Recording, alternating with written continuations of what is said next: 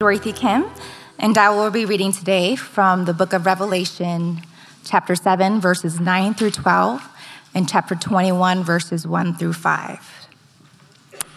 After this I looked, and behold, a great multitude that no one could number from every nation, from all tribes and peoples and languages, standing before the throne and before the Lamb, clothed in white robes, with palm branches in their hands and crying out with a loud voice Salvation belongs to our God who sits on the throne and to the Lamb.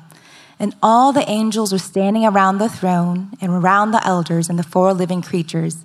And they fell on their faces before the throne and worshiped God, saying, Amen. Blessing and glory and wisdom and thanksgiving and honor and power and might be to our God forever and ever. Amen. Then I saw a new earth, a new heaven, and a new earth. For the first heaven and the first earth had passed away, and the sea was no more.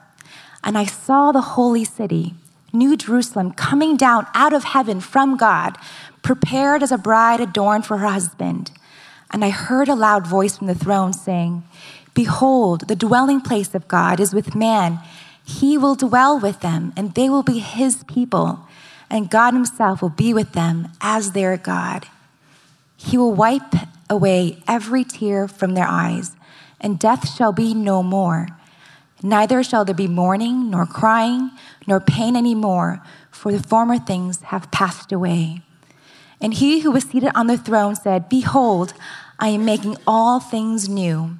Also, he said, Write this down, for these words are trustworthy and true. This is the word of the Lord.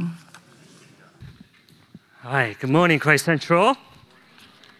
We're so glad that you could join us for the Sunday worship, and what an appropriate text that we read this morning as we dream about what it means to be in a place of God.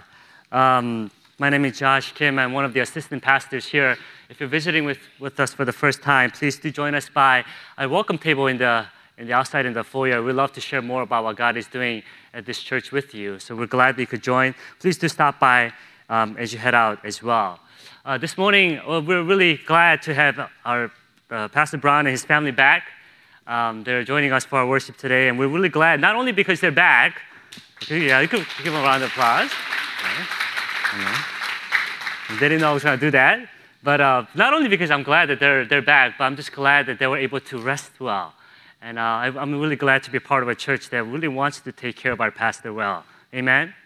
Amen. And I know we all miss them, and I miss them a lot too. I'm, I'm glad that he'll be in the pulpit next week. Um, so we're glad that he'll be preaching next week. So we're glad to be, have him back. But that also means that our summer series is finally coming to an end. For the past six weeks, we looked at what it means to, for us as a church of Christ to be the body of Christ, what it means to be a community, and looked at various aspects of uh, community this summer.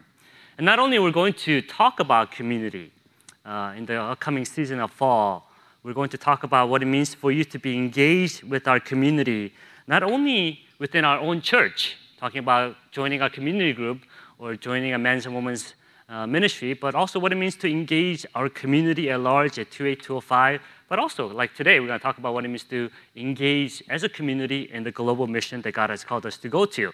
Because as Brittany shared with us, our goal is to be a disciple of Christ and to make disciples of Christ and that means not only for us to gather on Sunday, but to go. So I really want to once again encourage you to come and join us as you dream together what it means for Christ Central to do that. Um, the survey says nearly in six in 10 Americans, 57%, participate in some kind of community group or organization. Do you know that? 57% of all Americans participate in some kind of group or organization including about 1 in 10, about 11%, who say they participate in four or more community groups. Four or more. I know some of us have hard time joining one, right? There's 10% of you says four or more, and that's according to Pew Research Center. Among community groups that they're part of, not everybody is part of a church group. Only about uh, 19% participate in church groups or other religious things. Another 90% of you, or the people at large, participate in a community uh, based on a hobby group or a club, as I like to joke around quite often saying YMCA, right? Uh, or 18% of us really like to be part of a community around charitable or volunteer organization. Uh, 16% based on professional association, 15% on community and neighborhood groups, and even 9% based on a parent group, and on and on and on. Not just that in our survey shows us, but our survey in our church that we have done also shows community as one of the key factors why we come to this church, as well as why we stay at the church as well. We all long for community, and we've been talking about this for past six weeks what it means to be part of a community, and we want to be part of that. That's why six weeks was great. But we talked about what it means for you to belong to one, what it means to be a good steward of one, what it means to be forgiven in one, what it means to find your friends, allies in one, and what it means for us to build the Church of Christ in one as well. But the question is, as we think about joining a community, and I listed of different ways that people are joining different community, is why church community, right? Only if 18% of us are choosing church as their form of community, why in our church do we emphasize church as a means of community? Why do you have to belong to church to find the community? In fact, many of us would like to say, I actually find people that are more like minded if I'm out there following a cause, because then I'll be surrounded by people that are like me. Some of us in a life stage of parenting, yes, we find our community around people that raise our children in the same style or same school or even same age group. And we find community in that aspect. Um, some of us who love video games, I know there are a lot there. I know there's recently there's a Fortnite competition that can you believe like 19 year old won three million dollars by winning that? I realized that's my future, right? That's, I forgot to go into that field. But even in that, you could find online community now where people find themselves to be in one because they have shared common interest. The question that we want to conclude with as we think about joining this church community is why church community? Why should you invest your time, energy, and effort why should you be a good stewards of your time, treasure, and talent in a church community where it is hard, where you're surrounded by people that are not like you, where you're surrounded by people that might challenge your assumptions about things, where sometimes it's not convenient for you, and quite often it is going to leave you disappointed. But why are we out to hold on to church community like Christ Central. As we think about that, I want to invite you to turn to Revelation 7 and 15, just as our Sister Dorothy read for us. Why God has church as means of community, heavenly community for us today. The first thing we see from this text, from Revelation 7, is that heavenly community is a place where Christ is worshiped. The reason why we ought to belong to this community is because as we look into Revelation chapter 7 and 15, the heavenly community, your end destination, our goal as followers of Christ, the heavenly community we ought to picture one day is a place where Christ is worshiped. I, I, I wrestle with this illustration, but I was recently encouraged to give this illustration. Uh, in Korean tradition, we have this dish that my wife and I really love and it's called a bibimbap. And you're like, what is that? If you have never tried it, I know you need to explore yourself a little bit more beyond your board, right? Bibimbap basically means, in its English, it means mixed rice, right? But making this unique dish is in that every ingredient that gets placed into this has its role. And by having all different kinds of ingredients into one, that's why it's not called a particular dish, it's called mixed rice. Rice various kinds of vegetables, eggs, and the sauce. And what makes this food come alive and a staple in a Korean restaurant, and also for many of us who love this dish, is the fact that when you eat of this dish, kind of like Chipotle, Yafo, whatever it may be, it's really popular these days, is the fact that you get to taste every single ingredient that come alive in this dish. And as someone would say, it's heavenly when you try this.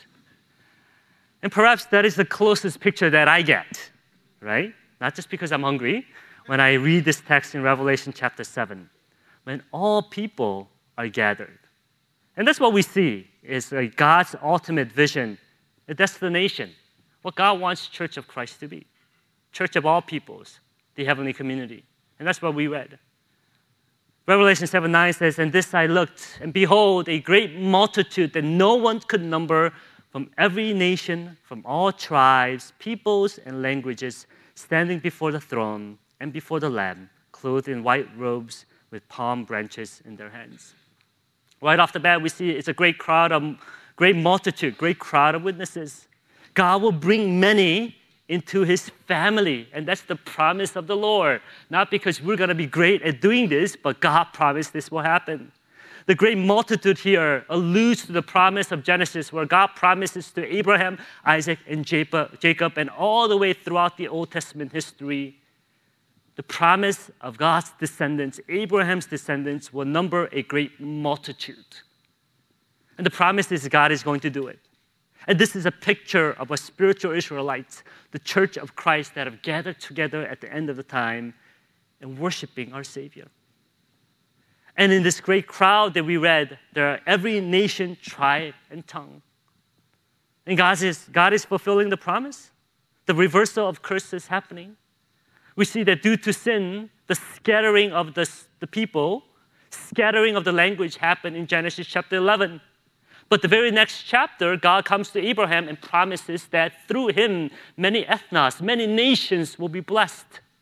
And we see a completion of this great commission of Matthew 28, going to all nations to make disciples of all people, sitting at the feet of Christ, happening in Revelation chapter 7. Church, do you believe this? Do you believe this is your goal and this is your mission that God is going to accomplish through us? This is a promise of the scripture. And what is this great multitude gathering and doing? Are they high fiving and saying, You made it. All right, good job. Well, you, well, I didn't think you'll make it. like, wow, praise the Lord, you made it. Like, me? Oh, yeah, I made it too, right? Are we doing that? No, of course not. Guess what they're doing? In verse 10, I I'm sure they're doing that too, right? Um, and crying with a loud voice, Salvation belongs to our God who sits on the throne and to the Lamb. And all the angels were standing around the throne, around the elders, and four living creatures. They fell on their faces before the throne and worshiped God. Simple as that. They gather for a purpose. They come together for a purpose, and what they're doing is worshiping their Savior. Crying out with a loud voice. Often, crying out is used for praise, most often in prayer in Scripture. It seems more of testifying in our sense. Seems like what we do in our praise time, testifying to the glory of our God. And we see the angels leading the congregation in response to the great testimony. We say, Salvation belongs to our God. Amen. And that's what we see. What a beautiful picture of worship that we ought to, we ought to look for in the future. And notice this they do this together as a body of Christ all who have gathered, angels leading, the purpose to worship the Lord. The picture of heavenly community, as we see in Revelation 7, is a place where our Christ, our Savior, is worshiped. Church, dream with me for a second. Don't, don't close your eyes? You're going to fall asleep. Don't do that. But dream with me. Imagine with me for a second. As you worship this morning, what you do today is not just a merely ordinary Sunday worship. Do you know that? You stand on the shoulders of those that went before you. And you also bridge to the next generation, to the next people that are coming worshiping the Lord. During our summer camp study in Hebrews, we looked at the Hall of Faith in Hebrews chapter 11 the list of people from the Old Testament of faith that have gone before us. And Hebrews chapter 12, the author concludes by, because we're surrounded by such great cloud of witness, let us persevere. And that's the message of the book of Hebrews. And here today, as we gather to worship the Lord, that's the call that comes from our God as well. Because you're surrounded by such a great crowd of witnesses that have gone before you, that are present today, that will go in your future, persevere, worship the Lord, praise the Lord. Salvation belongs to our God. On this day, church, in this city, in this nation, in the world, all over the place, people are gathering.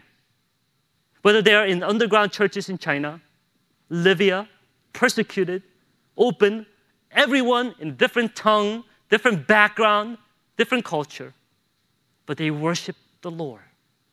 And this is what it means to come and to belong to the community of Christ.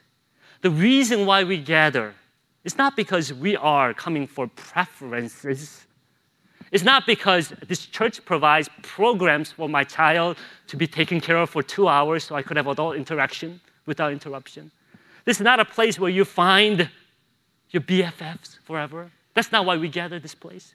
The reason why we gather in this place as we worship the Lord is because instead we worship our Savior. But the worship does not merely mean singing, listening to sermon, and fellowshipping. By worship, by definition, it also means surrendering, recognizing, giving, forgiving and forgiven, grace, mercy, discipline, all of our lives, giving worth to our worthy God and praising the Lord, saying, All my life belongs to you. And that's what it means to gather on Sunday. To worship the Lord does not merely end with singing and leaving at 12 o'clock. It starts here by surrendering our life and saying, I'm going to be a witness for Christ. I think we often get bogged down looking at our four walls and all the problems that we have. And we wonder, what is this all about? But when we look to the scripture, when we lift our eyes, look to our final destination, the purpose and the hope that we could hold on to in this church community is the fact that He's got us. And He's going to accomplish the purpose. That means it matters, church, that you are here. It matters that you persevere under trials. It matters that you live this life for Christ. It matters not only for yourself, for the generation that is to come after you, and for the people that surround you today. It matters that we wrestle we struggle, we strive to live for Christ together. And what is at the center of heavenly community? What separates a church of Christ from any other community out there? What ought to separate Christ Central Church is their worship. We ought to be a place of worship where we come as a disciple of Christ. Second picture we see is not only the heavenly community is a place where Christ is worshiped. Heavenly community, as we look at Revelation 15, is where Christ dwells with God's people. Heavenly community is a place where Christ dwells with God's people. Someone recently told me that I've been at this church for now three months now, and it's, it's, I'm getting to know many of you, and I think more than me now, I think you want to get to know my, my family. And I, I get that, right? Because most often when I shake your hand, you look at my child more than me. I'm not offended by that, you know, but one of the things that my child is known for, I want to introduce him a little bit more, is he likes doing the same thing over and over and over again. So when we first visited our Christ Central Church, he loved sitting next to Mr. Jason because he loved him. Still loves him, right?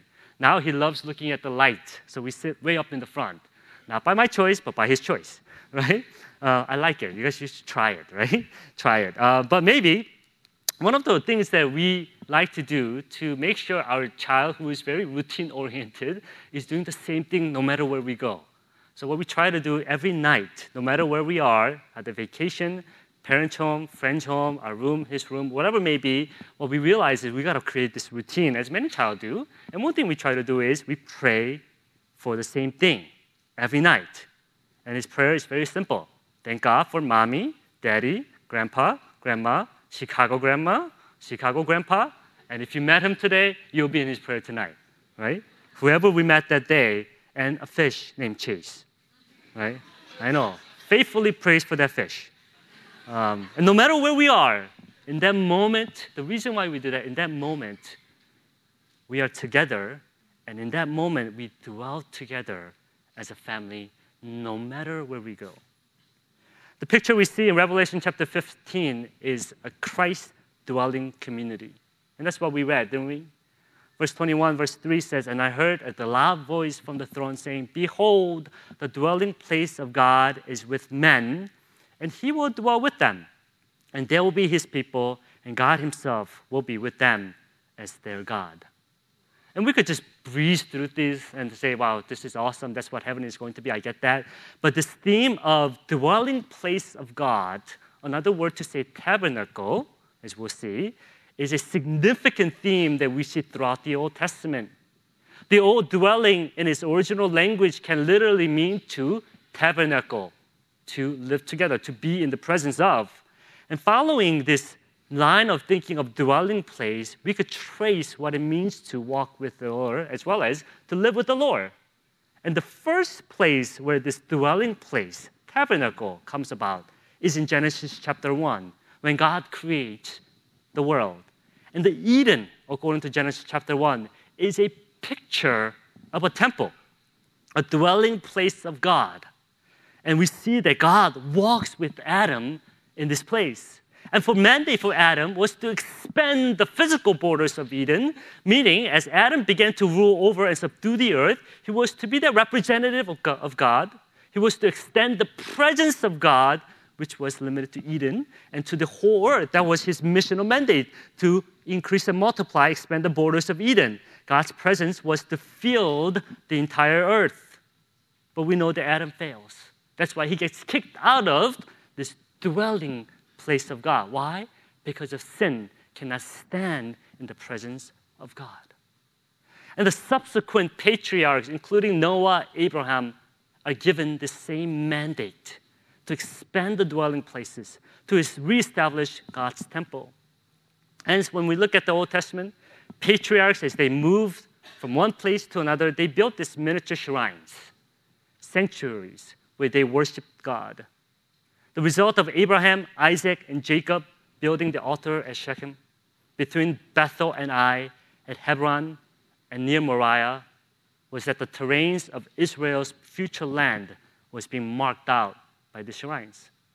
And this building of temporary shrines are like planting a flag and claiming the land for God and a place where Israel's future temple will be, where God would take up his permanent residence and dwell with his people. And this tabernacling of God is continued as Israel builds the tabernacle of God in the wilderness of Exodus. And we read from Exodus when, God, when, um, when they built that, God's presence dwelled in the Holy of Holies. And contrary to what the ancient Israelites wanted, but often this temple of God was not a permanent place, right? you could say that it's not big enough to contain God's presence. And because of Adam's failure and subsequent Adam like figures' failures, patriarchs, kings, and Israel, everybody fails. And the failure will continue on, and the dwelling place of God with men are temporary at its best in the Old Testament. And you know when you hear this dwelling presence of God again in the New Testament? It comes in John chapter 1. John chapter 1 1 says, In the beginning was the Word, and the Word was with God, and Word was God. In John chapter 1, verse 14, it says, The Word became flesh and dwelt among us. And we have seen his glory, glory as the only Son from the Father, full of grace and truth. And in Christ, the last Adam, we find this true tabernacle true dwelling place of God, the true temple of God. And that's why Christ brings his presence to us. That's why he's able to say, If you have seen me, you have seen the Father. And when we get to Revelation 21, the picture of the heavenly community where, where we are longing for, the new Jerusalem, the new city, new heaven, we once again encounter this word tabernacle, dwelling place. Behold, the dwelling place of God is with men. He will dwell with men and they will be his people, and God himself will be with them as their God. And for the rest of Revelation 21 22, John describes the city in the form of a temple. Why?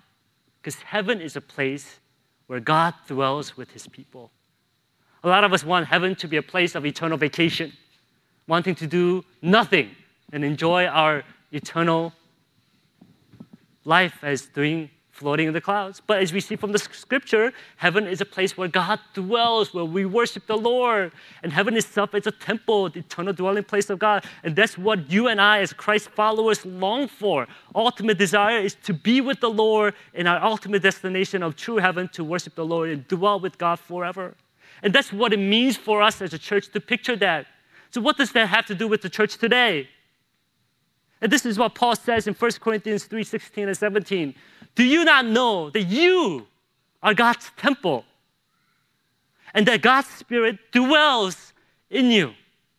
If anyone destroys God's temple, God will destroy him, for God's temple is holy, and you are that temple.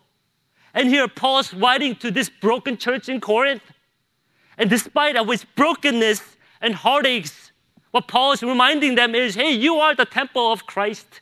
You are the place where God's presence dwells because Christ died for that. By Christ coming on earth as dwelling with men, those who place their faith in Christ is now a place where Spirit of the Lord dwells. That's why two or three are gathered in His name, His presence is there. That's why church is important.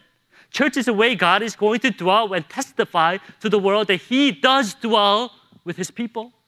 And this is why God sent Christ and this is why Christ prays in John 13 35. By this, all men will know. Do you want to hear the missional verse in the scripture? This is it. By this, all men will know that you are my disciple if you love one another. In the body of Christ. Why? Because they will see it is impossible for you to love one another without the love of Christ. How can this community be a community apart from Christ? If they see that, what testimony will bring? And that's why we're called to this community church. That's why it's worth it for you to wrestle with this. That's why it is absolutely worth it for you to give everything that you have for this community. Not because we're perfect. We looked at that, right? Not because we're so well-run organization. Not because we're pride in this church or this building, but because this is a place where Christ called us to be.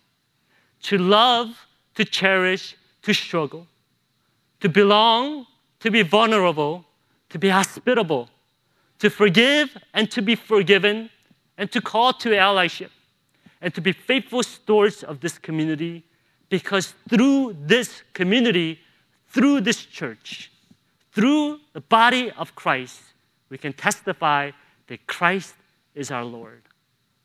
Church, will you join me? Will you join with the rest of the saints? in wrestling and loving the body of Christ. That is the heavenly community we see. The final picture that we see is not only a heavenly community is a place where Christ is worshiped, not only a place where Christ dwells with his people, but the heavenly community is also where Christ died and rose again. Heavenly community is a place where Christ died and rose again. And in order to see this, we quickly turn to Revelation chapter 1 as to see why and to whom this letter was written. You don't have to turn there, I'll read it for us real quick. Revelation chapter 1, verse 1. The revelation of Jesus Christ, which God gave him to show to his servant the things that must soon take place. He made it known by sending his angels to his servant John, who bore witness to the word of God and to the testimony of Jesus Christ, even to all that he saw. Blessed is the one who reads aloud the words of this prophecy. I'm blessed, right? And blessed are those who hear, you are, and who keeps what is written in it. Let's strive to keep it, for the time is near. And look at what it says in Revelation chapter 1 4. John is author to the seven churches that are in Asia. And later on it says, To him who loves us, have freed us from our sin by his blood. Did you catch that, church? The book of Revelation not only book of Revelation, one of the biggest things that blew my mind when I went to seminary for the first time, when our professor said, Bible is not written for you. I'm like, what do you mean? Like, I grew up thinking this is my stuff, right? My faith, my life. And our professor said, no, it's not for you. Like, what do you mean? That means I don't own this? No, no, that's not what I mean. What I mean is that the scripture is written for the community of God's people. And here, notice what it says. John is writing this to the church to the seven churches. They are to hear the word, not only to hear them, but to obey them. It's explicitly commanded. It's not for you to come and check off saying, Whoa, that was a great sermon, Pastor. I love it. I'll see you next week. I'm going to live my life the way I am. Notice what it says Blessed are you if you not only listen, but to live in the light of the truth that you have been heard, you have been spoken to, in light of the heavenly community that is to come. Why? Because it is Christ that loves us and has freed us, as John writes us. To him who loves us and has freed us from my sins by the blood.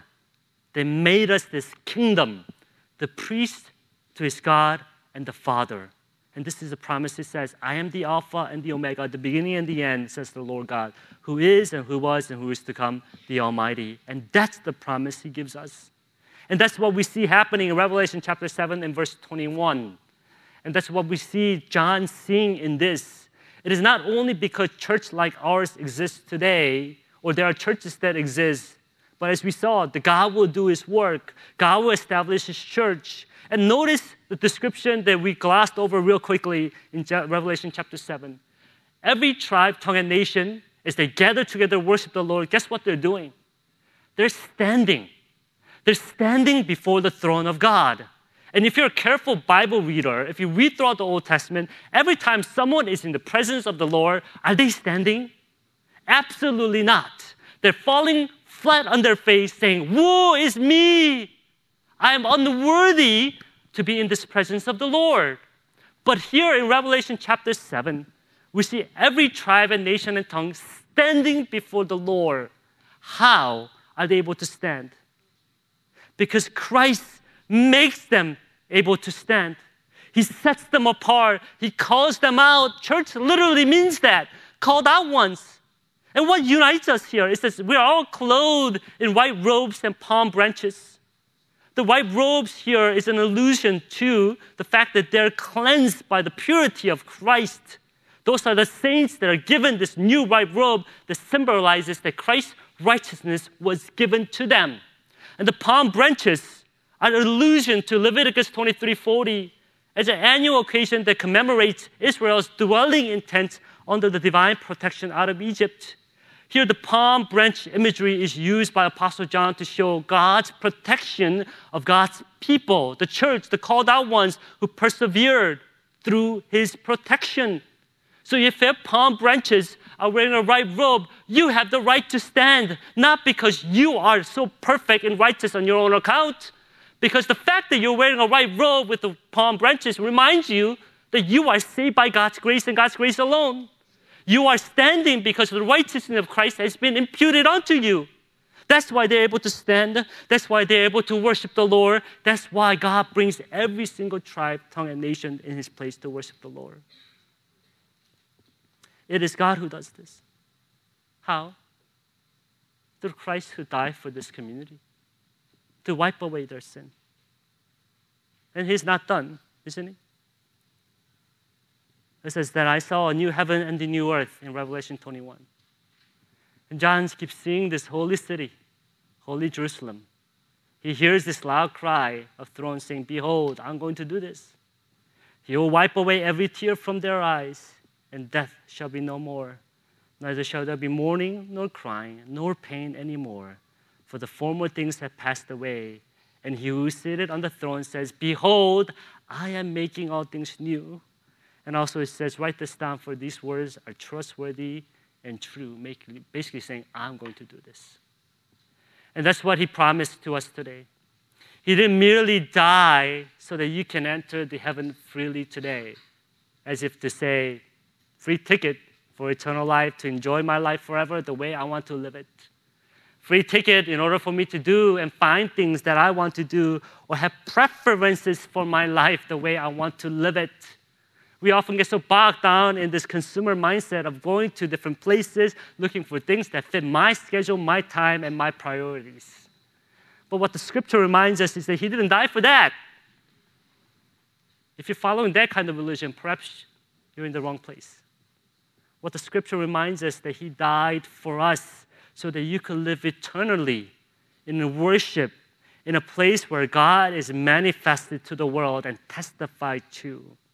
And we're defined as a church not by what we eat, what we sing, what we do, or whatever it may be, but we are a church that's defined by the righteousness of Christ given to us because He died for us.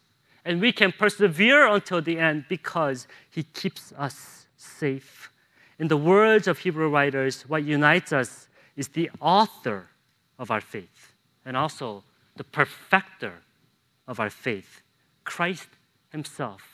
If that is not good enough for you to belong to a local church, then what more do you need? If that is not good enough for you, perhaps you're following an idol. Because Christ dying and rising again for this church and this community is the absolute reason why we have to surrender all of ourselves to follow and to commit, to wrestle, to long for the heaven to come and the heavenly community we long to picture. Church, after today's worship, I, I could prophesy one thing that will be true. And you could hold me accountable. We're all gonna eat lunch. Right? Some of you may be like, no, I'm not. I got you, right? No, but most of us will eat lunch. And I know some of us are starting to imagine that, especially many of you who miss breakfast. I know, right? I'm, I'm coming to an end. Just bear with me for a little bit more. Come to the missions luncheon, and you'll have lunch there.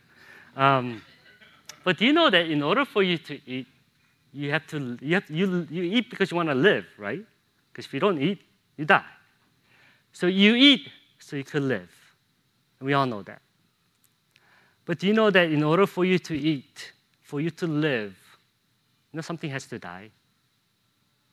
If you're a meat lover here, and we talked about grill off, you know an animal has to die in order for you to eat that meat? You do. It has to be grilled in a right manner for some of you, yes. But an animal has to die, right? In order for you to get that protein in your body. Some of you might say, but I'm not a meat lover, uh, I'm a vegetarian. But you know, you also know that vegetable, uh, vegetables has to die. It's not like um, they live forever in your body, right? You chew on the lettuce and lettuce dies. It decomposes in your body, right? it oxidates, whatever it may be, it dies. So that it will give you energy and whatever it may be for you to live. Something has to die in order for you to live. There's nothing in this world that will give you life apart from death. And the Bible reminds us the greatest death so that one can live happens through Christ. And this is the gospel truth. The Son of God died the death we ought to die and rose again. So he promises us this is eternal life. And the work of discipling, preaching, entrusting the gospel, reaching the nations, building one another up is entrusted to the church of Christ. As Christ is the husband who dies for his bride, church as the bride, because Christ died for church, now gets to, in response to. Now you are able to, you are empowered to, to live for Christ. This is what John writes to him to the church. He writes this, and to him, to God, who loves us and has freed us for our sins by his blood.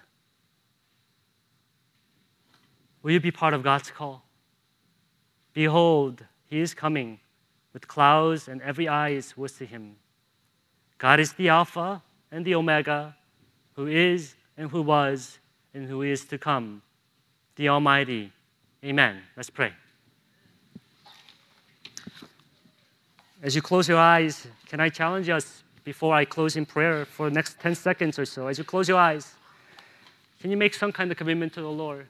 in response to who, who Christ is. As He has died for our sins and rose again, He calls you now to be a part of a local body of believers, not for your sake only, yes, but also for the sake of testifying to His truth. Let's make some commitments to the Lord. Now pray.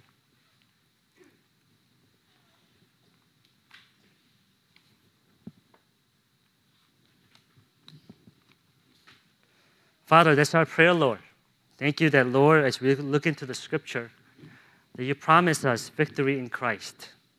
Not by what we have done, not by what we look like on the outside, not by what we bring to you on this Sunday, not even by what kind of church we belong to, what kind of cause that we're passionate about, not by any of those things, but only because Christ, you have died for us and you rose again and you simply loved us. So as you come to this place, as we talked about community for this past several weeks, we want to belong to this. We want to be part of this, not because, well, not only because of who we're called to be to here, but through this community, we want to learn what it means to love God a little bit more.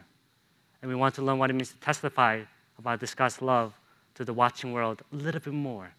So use this church, Lord. Use this people, Lord, for the sake of your glory. In Christ's name we pray. Amen.